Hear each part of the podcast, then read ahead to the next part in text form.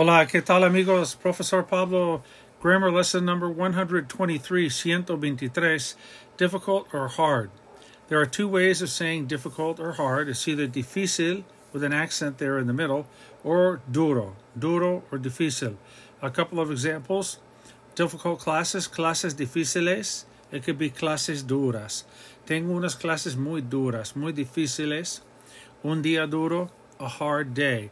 Un día difícil, a hard day. All right, that's it. Two ways of saying hard, difícil, and duro.